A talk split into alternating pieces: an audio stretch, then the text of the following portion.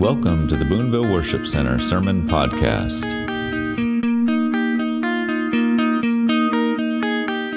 All right, tonight uh, we are on part four of five on the deity of Christ, a five week deep dive into the compelling evidence of Jesus' deity. Um, tonight we are on week four. Jesus does the same work that only God can do. So tonight we're going to be um, going over that part of the acronym HANDS, and all of you, I'm sure, have, are pretty versed in what the acronym is. The H, what is the H?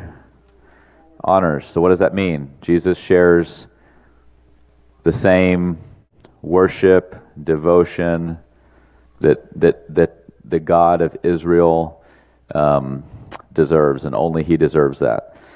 So in the A is what? Attributes. attributes. Jesus shares the attributes of Yahweh. Um, and the N, what is the N? Names. Jesus has the same, he is called by many of the same names that the God of Israel is called. And the D, deeds. He does the same deeds or he does the same works that only God can do. And then the S for next week is seat or throne. So Jesus sits on the same throne that the God of Abraham sits on. So um, there will probably be time tonight for questions. So I should have said that at the beginning of class, but um, if you come up with questions throughout tonight, um, then let me know at the end, and we will try to cover some of those. So, uh, the page number one of the notes is pretty much review. There's a few quotes that are pretty, uh, they're good summaries of um, Jesus sharing the same honors, attributes, and names. And so I'm just going to read the last of the three quotes. It says, When Christians affirm that Jesus is God, they are simply being faithful to the explicit teaching of the Bible. After all, the New Testament does indeed call Jesus Christ God, not once but several times. It also affirms that Jesus is Lord, repeatedly doing so in contexts that equate Jesus with Yahweh, the God of the Old Testament. In addition, the New Testament assigns a variety of other divine names or titles to Jesus, such as bridegroom, Savior, first and the last. It gives Jesus all of these names in the broader setting of a pervasive attitude of exalting the name of Jesus above every other name. If we are to be faithful to the teaching of the Bible, we must acknowledge Jesus Christ as our great God and Savior. So, and I didn't even have time or space in the notes to fully give you all the examples of Jesus being called bridegroom uh, Savior, first and last, etc. So it, essentially, I am condensing. I mean, I, I, I, showed you the, the two books at the beginning of the class. Um, that's 650 pages worth of, you know, uh, seminary level book content, referencing verses, talking about Greek and Hebrew, diving into all, organizing the structure of why do the really smart brains in the Christian church, not just today's generation, but over the course of hundreds of years, uh, dating all the way back to the days of Jesus, why can we firmly say that Jesus is God? So I'm condensing that content into something that is more manageable and something that anyone should be able to go home and either read the notes or listen to the teaching and hopefully understand at least most of it. Um, so there's a whole lot of verses and content that I am not representing in the notes uh, simply because you can't condense 650 pages down to 40 very easily. Uh, so, Jesus is the creator of heaven and earth. So we're starting at the very bottom of page one. So, foundational to Judaism is the belief that the Lord God is the only creator of the universe Christianity does not deviate from this belief that God alone created the world. So, Isaiah 44 24, it says, Thus says the Lord, your Redeemer, and the one who formed you from the womb. I, the Lord, am the maker of all things, stretching out the heavens by myself and spreading out the earth all alone. This is a profound verse, specifically because it really couldn't be more clear. Like, this is the biblical declaration of how the earth was formed. He, God did it. He stretched. He, he was the maker of how, of how many things? All things. What percentage of creation did God create? All of it. And He did it by Himself, spreading out the earth all alone. You really can't get more clear than a statement like that. So only the God of Israel is worthy of worship because he is the sole creator of all things and ruler of all things. God alone created, no one else had any part in this activity. And that is a quote by Richard Bauckham. So, this is one of the main reasons why God is worthy of worship. God is worthy of worship because we believe him to be the creator of all things. We are created beings, everything around us is created all of the limitations and the beauty of this life, all of it, all of the structure, all of that has been created by God, not by man, and we therefore have a heart posture of worship toward our Creator. So in the New Testament, reading a second quote, says the New Testament maintains this same monotheistic belief, yet the New Testament also teaches that all things owe their existence to Jesus Christ, God's Son. And under D, Yahweh is the only one who, par- who participated in creation. Christ is the one who participated in creation. Therefore, Christ is Yahweh. And that quote is by Francis, Francis Beckwith. So, that statement that I just read, that is a proven logical statement so this is a this is a uh, this fits within the category of standard logic, where we have this phrase: Yahweh is the only one who participated in creation. Christ is the one who participated in creation. Therefore, Christ is Yahweh. So this argument has two premises. This is a type of logic. There's two premises. Premise number one is that Yahweh created the earth by himself. Premise number two is that Jesus created the earth. If it can be proven that Yahweh created the earth alone, and it can be proven that Jesus created the earth, then it becomes equally true that Jesus is Yahweh. Now, that might be a little over your head, um, but I'm just personally, this is really interesting because when it, when it comes to theology and when it comes to belief systems and when it comes to doctrine, there really is, there really are parameters of how we think. Like God gave us the gift of the human mind that is able to, with all of the power of our, uh, of, of our intellect, do our best at wrapping our head around what God has revealed to us. So, within that framework, theologians regularly use proven logical principles that secular mathematicians and philosophers and whatever would use those same principles to prove their theories. Right? So, in the same way that a mathematician would say, this math problem, this form of going about math is logical and therefore it's true and right. In the same way, a philosopher would say, this is how the universe functions, this, and, and this is the logic I'm using, so therefore it's true and right.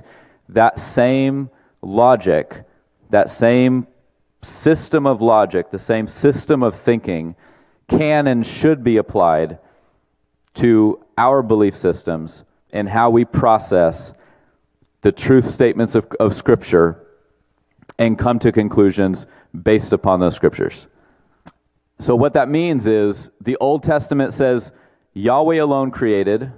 The New Testament says Jesus created. So we don't believe that there's a fundamental contradiction between the two. So the, the, the, the only way to process that is to say, yes, Yahweh created alone. Jesus created, therefore Jesus is the word made flesh. He is he, he is also fully God, essentially. So there is no contradiction in that statement. So Yahweh alone created the earth. It is undeniable that the Old Testament backs up this statement that Yahweh alone created the earth, and this is why he is worthy of worship. So here's the verses Psalm 100, verse 3 Know that the Lord himself is God. It is he who has made us, and not we ourselves. We are his people and the sheep of his pasture. And then Psalm 95, 5 through 7, it says, The sea is his, for it was he who made it. His hands formed the dry land. Come, let us worship and bow down. Let us kneel before the Lord our Maker, for he is our God, and we are the people of his pasture, the sheep of his hands. Today, if you would hear his voice. And then in Nehemiah 9 6, it says, You alone are the Lord. You have made the heavens, the heavens of heavens with all their hosts, the earth and all that is on it, the sea and all that is in them you give life to all of them. And the heavenly hosts bow down before you. And then Isaiah 37 16, it says, O Lord of hosts, the God of Israel, who is enthroned above the cherubim, you are the God, you alone, of all the kingdoms of the earth, you have made heaven and earth. So here we can see, without a shadow of a doubt, that this is what the Old Testament teaches that Yahweh is the creator of heaven and earth, and that is one of the many reasons why he is worthy of all of our devotion, all of our worship. So Jesus created the earth. The New Testament is equally clear in its belief that Jesus created the universe. So here we see an equally profound list of verses in page 3. So John 1 3. All things came into being through him. And apart from him, nothing came into being that has come into being. And if you read the context, it is talking about Jesus. All things came into being through Jesus. And apart from him, nothing came into being that has come into being. Again, like the, the, this is an ironclad statement. The Old Testament is like, Yahweh did it by himself, no one helped him. The New Testament's like literally every ounce of everything that was ever created came through Jesus. You cannot have more profoundly simple yet complete statements on both on, in both testaments. And then in John 1:10, he was in the world and the world was made through him and the world did not know him. And then Colossians 1:16 says for by him all things were created, both in heaven and on earth, visible and invisible, whether thrones or dominions or rulers or authorities, all things have been created through him and for him. Again, referencing specifically Jesus. Hebrews 1 2. In the last days, in these last days, has spoken to us in his Son, whom he appointed heir of all things, through whom he also made the world. And then Revelation 4:11 says, "Worthy are you, O Lord our God, to receive glory and honor and power, for you created all things, and because of your will they existed and were created." Again referencing Jesus. So Yah- again, Yahweh is the only one who participated in creation. Christ is the one who participated in creation. Therefore Christ is Yahweh. So does that make sense? Any questions? So Jesus also is the sustainer of everything ever created. So, the active and perpetual sustaining of the universe, according to God's purpose, is called providence.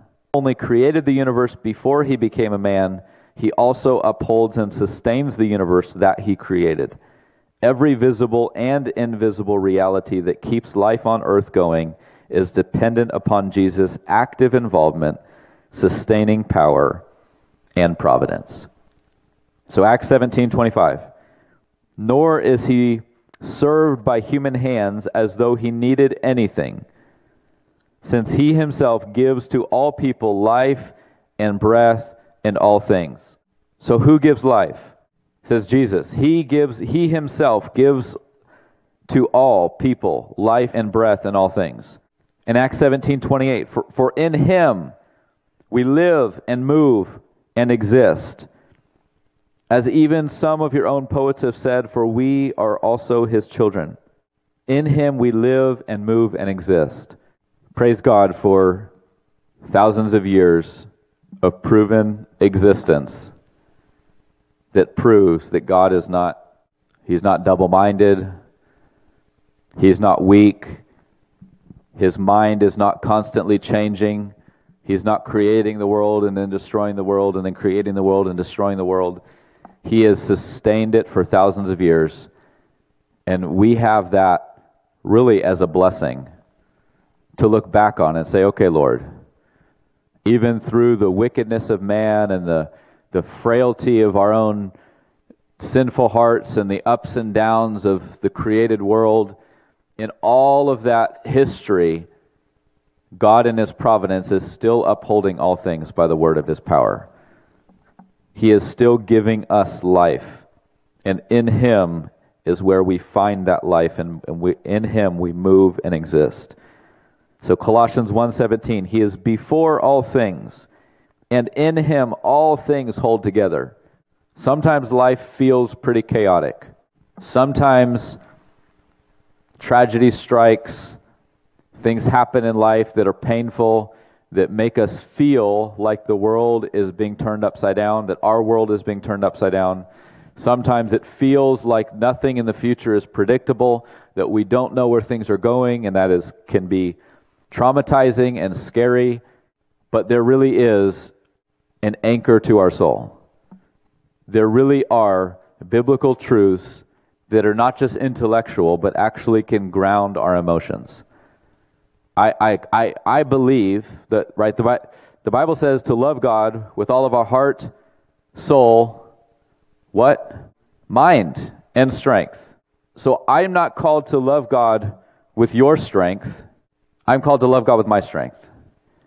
I'm not called to love God with your mind. I'm called to love God with my mind. I'm called to love God with my heart, soul, mind, and strength. And that means that there's different capacities for all of us in all of those categories. There are people that are exponentially more brilliant than me, and I struggle to understand the flow of what they're talking about. There's people that are exponentially better than me in the, in the realm of the capacity of their strength, their energy levels. They wake up earlier, they're instantly alert, they never get tired, whatever. It's like, but I, I'm not called to love God with their strength. I'm called to love God with my strength. So, and equally with the mind, I am called to love God with my mind. That means for me, this is why I, I, I want to understand as thoroughly as I can and then disseminate that information, that knowledge to others, it's not just that the accusation against the intellectual is that, oh, you know, knowledge puffs up, love edifies. That is true, that knowledge can puff up, and love absolutely does edify. But there has to be a tension because God calls everybody to love God with their mind. So is the brilliant mind just supposed to throw their mind in the trash can and not use it to understand the scriptures, not use it to mine the depths of the knowledge of God. Right? So we are called, whatever our capacity is, to love God fully, to love God with everything that I am. So I want to love God with my mind. And that means that the truth of Scripture in crisis isn't just an intellectual thing. I'm not just saying my world's being turned upside down. Intellectually, I know that God is the sustainer of all things. The whole point in the truth, the whole point is so that the truth of the word w- w- would be true in here, but equally true in here. So I want to love God with all my mind and also all of my heart.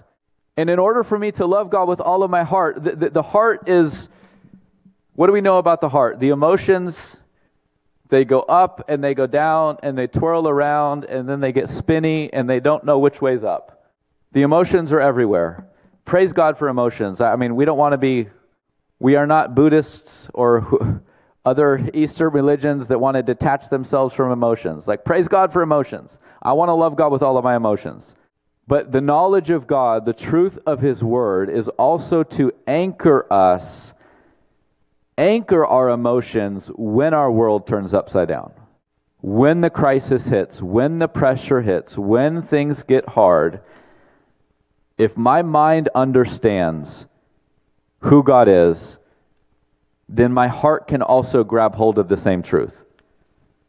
So I want my heart to grab hold of this truth that He is before all things, and in all, all things, in Him, all things hold together. That is not just an intellectual statement of God's capacity to uphold creation.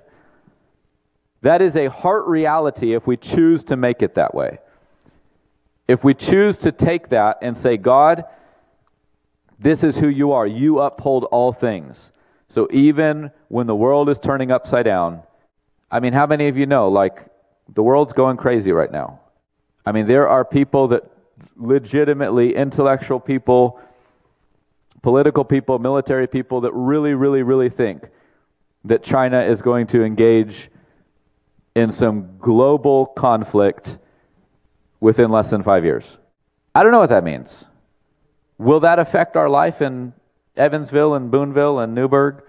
I don't know. To what degree? I don't know. But what I, what I am sure of is that in Him all things hold together.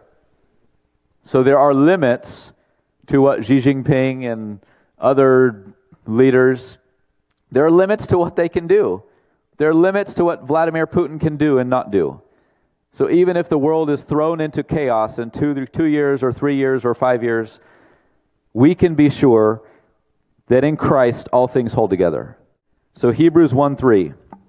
I've shared this on a Sunday before, but I'm just going to touch on it for a second. This verse became very real to me, not just intellectually, but in my heart.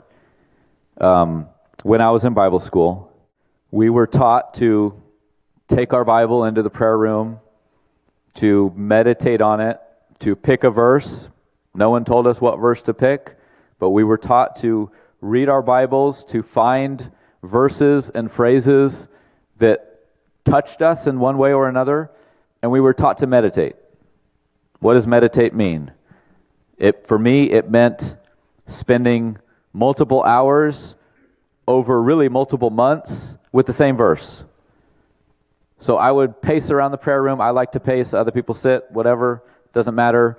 For me, I would pace around the prayer room with my Bible open to that verse, Hebrews 1 3, and I would read it over and over again. I would think about it. I would pray about it. I'd say, God, I would just use these phrases. I'll, I'll read the verse. It says, And he, Jesus, is the radiance of his glory, the exact representation of his nature, and upholds all things by the word of his power. When, we had made, when he had made purification for sins, he sat down at the right hand of the majesty on high. So I would take that, I'd take portions of this verse and I would quote it back to God and I would pray through it and I'd say, okay, God, what does it mean? What does it mean that you uphold all things by the word of your power? And through asking questions and through listening and through pacing and through praying and worshiping, there was a point where I felt like God turned the tables and asked me a question. I felt like God was speaking to my heart and saying, Jason, by what power does flesh stick to bone? By what power does flesh stick to bone? And the more I thought about the question, the more it felt like that question was just pounding into my chest. By what power, Jason, does flesh stick to bone? Tell me, tell me if you're so wise. By what power does flesh stick to bone? And I just began to think about that concept of like where I'm at in human history. Like, I'm not just a few generations after Adam.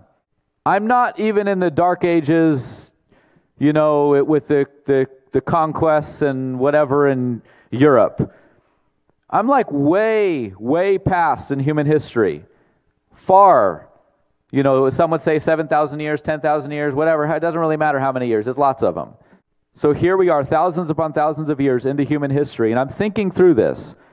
How is it possible that the word, right, in, in, in Genesis, it says, God said, Let there be, let there be this, and let there be that, let there be light. right? He created the first humans, he breathed life into them, he told them to multiply. How is it possible that that DNA still knows how to multiply and still become a living human being thousands of years later? How is it possible that fruit tree seeds still turn into fruit trees, that then bear fruit tree seeds that then turn into fruit trees? And this has happened thousands upon thousands upon thousands of times, and here we are today. So here I am meditating on this reality and realizing wait a second, the Bible says the answer, but I don't just want to intellectually check it off the box and say, okay, God, you created everything, and then walk away. The truth becomes powerful. The truth impacts us, not just intellectually, but emotionally, when we take time to stare at it and think it through. So God was, God was confronting me and saying, By what power does flesh stick to bone? And my answer was his verse. Like, here it is. I've been meditating on it. God, you uphold all things by the word of your power. But no longer was that statement just a, I'm just getting it, I'm going to get an A on the test, I'm going to get that answer right. It was no longer just me checking it off the list and saying, okay, yes, I theologically believe that God upholds all things. It became real to me because I spent time to think about it, pray about it, meditate on it, ask God questions. Then God asked me questions like, okay, God, there is something. Your word hasn't just been preserved in a manuscript form, and therefore it is a highly prized historical piece of writing. The Word of God has, has, is more alive than that, and it has more power than that. And if I really, really believe that in the depth of my heart, it can be an anchor to my soul in the midst of upheaval, in the midst of crisis. So, John th- Job 34, 14 through 15. This was another one of those verses that I meditated on in this season. Job 34, verse 14. It says, If he should determine to do so, if, if he should determine to do so, if he should gather to himself his spirit and his breath, all flesh would perish together and man would return to dust. What an awesome sentence. I mean, terrifying, but awesome. I mean, this really encapsulates the reality of that, of, of that core doctrine of the faith that God sustains all things. He created all things, He sustains all things. Here it is, fleshed out. If God would determine to do so, if He would take back to Himself His spirit and His breath, everything, boom, would just collapse, not just into chaos, but it would literally just completely it would return to dust, like it would have no form. The human DNA would no longer be able to reproduce. Hearts would no longer pump. Limbs would no longer function. If God determined to do so, everything would cease to exist. So he literally is upholding all things. And what a marvelous reality. So, and then this struck me. If God chose to sustain all things, if God chose to keep everything going, even after all of the Hitlers and the Stalins and the Mussolinis and the whoever else have done their craziness to the earth, even after all of that, God has chosen to keep this thing going, to keep the earth spinning on the perfect axis, and to keep the earth from being plunged into extreme heat or extreme cold and we'd all die in an instant. That, then what does that mean? To me, it speaks of God's love for what He has made and that his plan for creation is not done. Like God's extreme patience is absolutely overwhelming. How many of you are perfectly patient with your spouse? I'm not. If, if Julianne was in here, she could testify. Even in the last 48 hours, I have personally experienced impatience with my spouse, frustration that shouldn't have been there. So, if that's true, and then we think about God, thousands of years of human history, and yet He's still keeping this thing going. It really does speak of His undying love for what He has created, His extreme patience, perfection of patience, and that His plan is not yet over. So even when an earthquake strikes and whatever it was, 20,000 plus people lose their life, even in the midst of those chaos moments, we say, God, somehow you still have a plan. Life isn't always fair. We don't always get to enjoy it all at the same level or for the same number of years, but somehow, God, you have a purpose that's bigger, bigger than what we can conceive. So, Jesus performing miracles. So, under A, this is a quote non Christian sources dated as early as the first century refer to Jesus' reputation for performing miracles. Non Christian sources. So the, this is not just early Christians writing in a journal, writing a letter, and proclaiming that Jesus was a, miracle worker. This is non Christian sources, as early as the first century, are referring to Jesus' uh, as far, referring to Jesus' reputation as being a miracle worker. So, minimally, historians can say with full confidence that the belief that Jesus performed miracles originates from his own lifetime and is not a product of later myth or legend. So, rock bottom, basic truth claim. Non Christian historians can say with confidence that there was a plethora of statements concerning Jesus as a miracle worker even when Jesus was still alive. So, in the Old Testament establishes that it is God and God alone that has the power over his creation. So, Psalm 65 7 Who stills the roaring of the seas, the roaring of the waves, and the tumult of the peoples? It's speaking of Yahweh. He is the one who can do that. In Psalm 89 9, it says, You rule the swelling of the sea. When its waves rise, you still them. And the New Testament demonstrates that Jesus has equal authority over creation. So we are uh, familiar with this verse, Matthew 8 23. says, When he got into the boat, Jesus, his disciples followed him. Behold, there arose a great storm on the sea, so that the boat was being covered with the waves, but Jesus himself was asleep. They came to him and woke him, saying, Save us, Lord. We are perishing. What a crazy statement. No one has ever tapped me on the shoulder during an earthquake or an impending car accident or something and said, Save me, Jason. If they did, they'd be in some serious trouble because I couldn't do jack for them. So here they are coming to Jesus in the midst of the storm saying, Save us, Lord. And then he said to them, Why are you afraid, you, uh, you men of little faith? On some level, that feels like a whole lot of faith because they're acknowledging Jesus' ability to save them. And yet, Jesus is like, hey, obviously you should have faith that I can save you, but you shouldn't be afraid. So there's even greater faith that you should be possessing. So then he got up, he rebuked the wind and the sea, and it became perfectly calm. The men were amazed, and they said, What kind of man is this that even the winds and the sea obey him. So he was not just conjuring up some power from the spirit realm that didn't belong to him. It was he himself that had authority to calm that storm. He did not need to ask anyone permission. He did not need to say anything special. He did not need to tap into any new age whatever.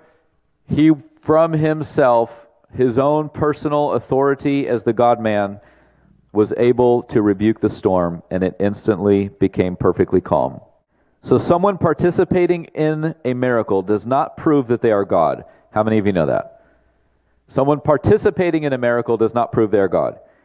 Every example of a miracle worker displays that none of them possess power in and of themselves. For Elijah, for example, prayed for miracles to happen Moses only worked miracles after God commanded him to free Israel from slavery. In the New Testament, every miracle took place when the disciples used what name? The name of Jesus. The apostles only healed in the name of Jesus. So this is significant. Miracles do happen. And how many of you know the New Testament talks about lying what? lying signs and wonders. So there are there are individuals that operate in the demonic realm. You can go to Africa. You can have a witch doctor lay their hands on you. I mean, please, please don't do that. no one edit this video in a weird way saying I'm endorsing the pursuit of witch doctors. Right? But there are things that humans would classify as miracles or, or manifestations of power that alter things, even in other religions. The difference is that all of those, none of those individuals who have ever walked the earth with a so called power have ever had it in and of themselves. They always have to say this incantation or to charm this demonic spirit or to call upon this deity or to do X in order to hope that some power is manifested. Jesus is the only one who has ever, from himself, not needing to tap into anything but his own, his own deity, has been able to enact miracles. Now, he did it in partnership with the Holy Spirit and the Father. He's, he sometimes prays, Father, you know, uh, this is what I'm doing. He wants to do it in alignment and with the power of the Holy Spirit, but he has the authority.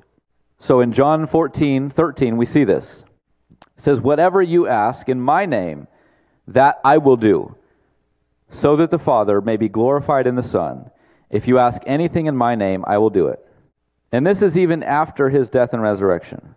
Whatever you ask in my name, I will do. So he doesn't need to ask permission. He has authority and power to perform miracles. So Jesus is the way, the truth, and the life. So there is no prophet, rabbi, or priest that has ever claimed to be the sole source of truth in life and to be the only path to God. Yet Jesus proclaimed exactly that. Where did the authority of rabbis come from? The authority of a rabbi came from them neatly shuffling themselves into the hierarchy of rabbis that went for generations behind them. The more they quoted the rabbis that went, be, that went before them, the more they were perceived as having authority. Right? They would quote the rabbis from behind them. So, yet Jesus did something completely different. He never once quoted a rabbi to back up what he was saying. He demonstrated authority that originated from himself. He said that every word out of his mouth was absolute truth. So, John 14, 6, Jesus said to him, I am the way, the truth, and the life. No one comes to the Father but through me. So, unlike a rabbi that would point people to someone else, that would say, Hey, what I'm saying is true because Rabbi so and so said it. And he said it was true because Rabbi so and so said it. And he believed it was true because the rabbi before him. And yet Jesus shows up on the scene, not quoting rabbis, saying, I am the way, the truth, and the life. No one comes to the Father except through me. That was a that was the type of teaching and declaration that was not known at that time. That was absolutely abnormal for that to happen. Jesus said he was the exclusive means of getting to the Father. He didn't say that he would point people to the source of life. He said that he himself was the life.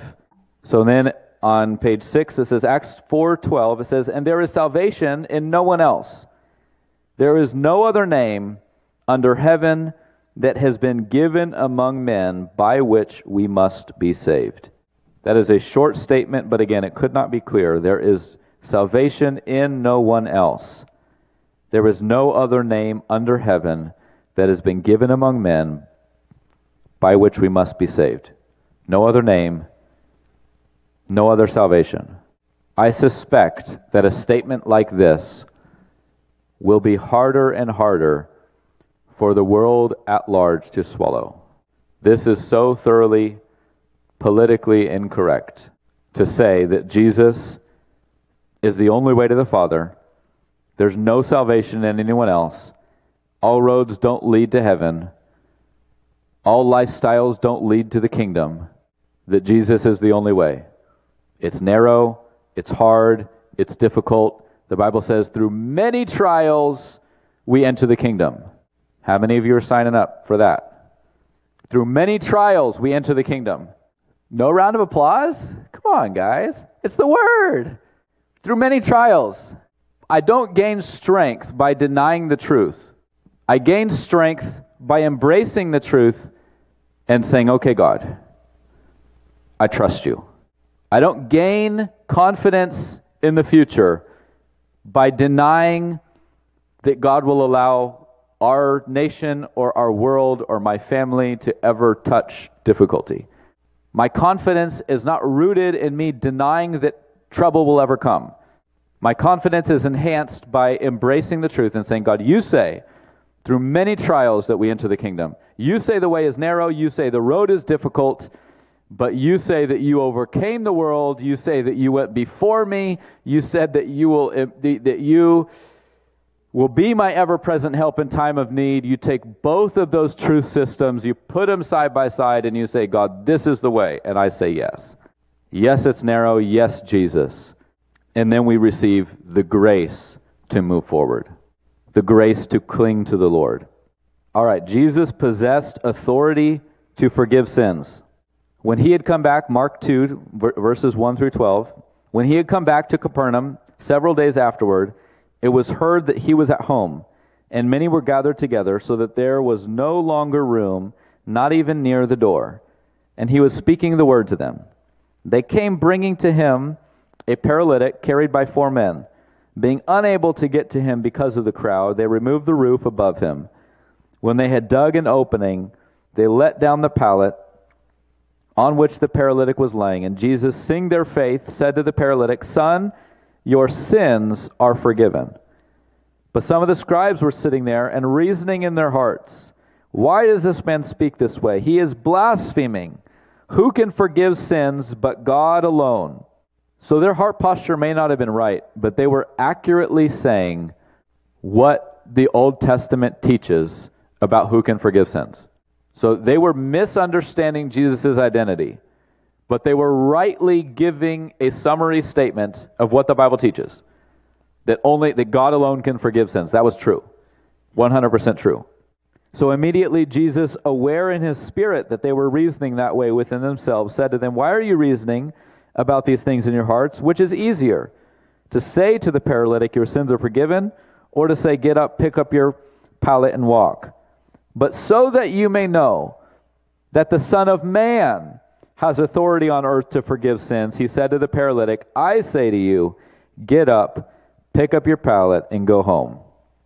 And he got up immediately, picked up his pallet, and went out in the sight of everyone so that they were all amazed and were glorifying God, saying, We have never seen anything like this. Stunning.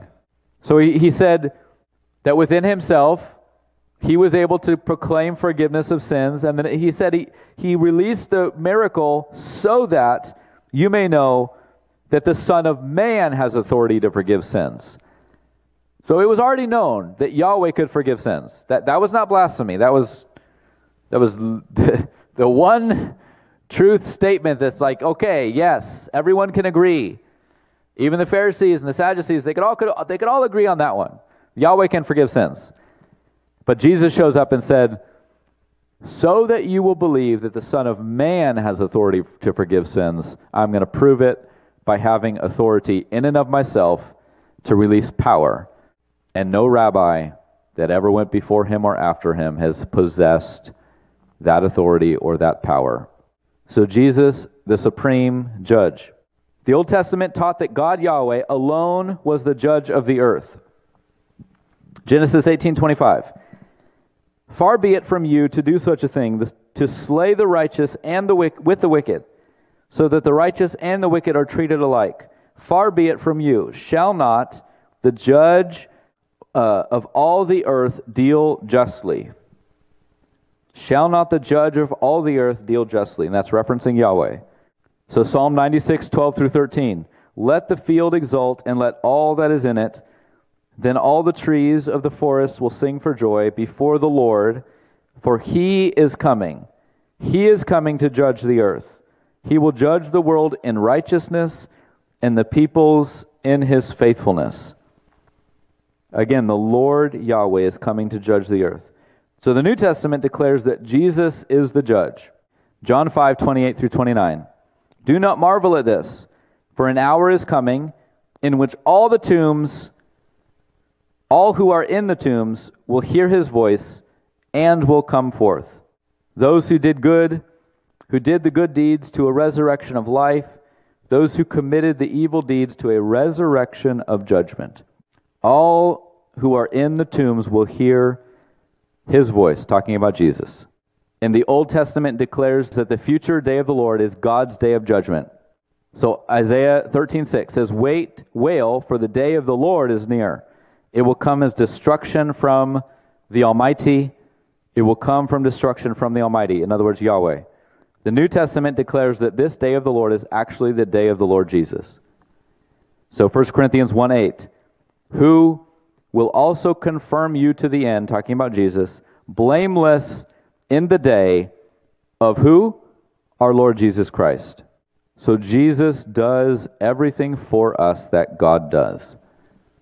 And therefore, we can confidently declare that Jesus is and was and will forever be fully divine. Amen. So I will end with prayer.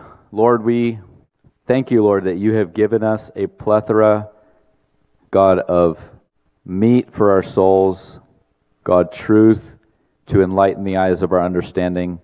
Father, I thank you that you give us the opportunity to love you with all of our heart, all of our mind, all of our soul, all of our strength. Father, we pray that you would help us to say yes to the truth of who Jesus is. Lord, I pray that we wouldn't just know it in our mind, God, but that we would believe it in our heart, that we would proclaim it with our lips. God, as you open doors of opportunity, Lord, I pray this truth of who you are, that we would be able to confidently declare it, confidently talk about who you are to others. In Jesus' name, amen. Thank you. See you next week for part five of five.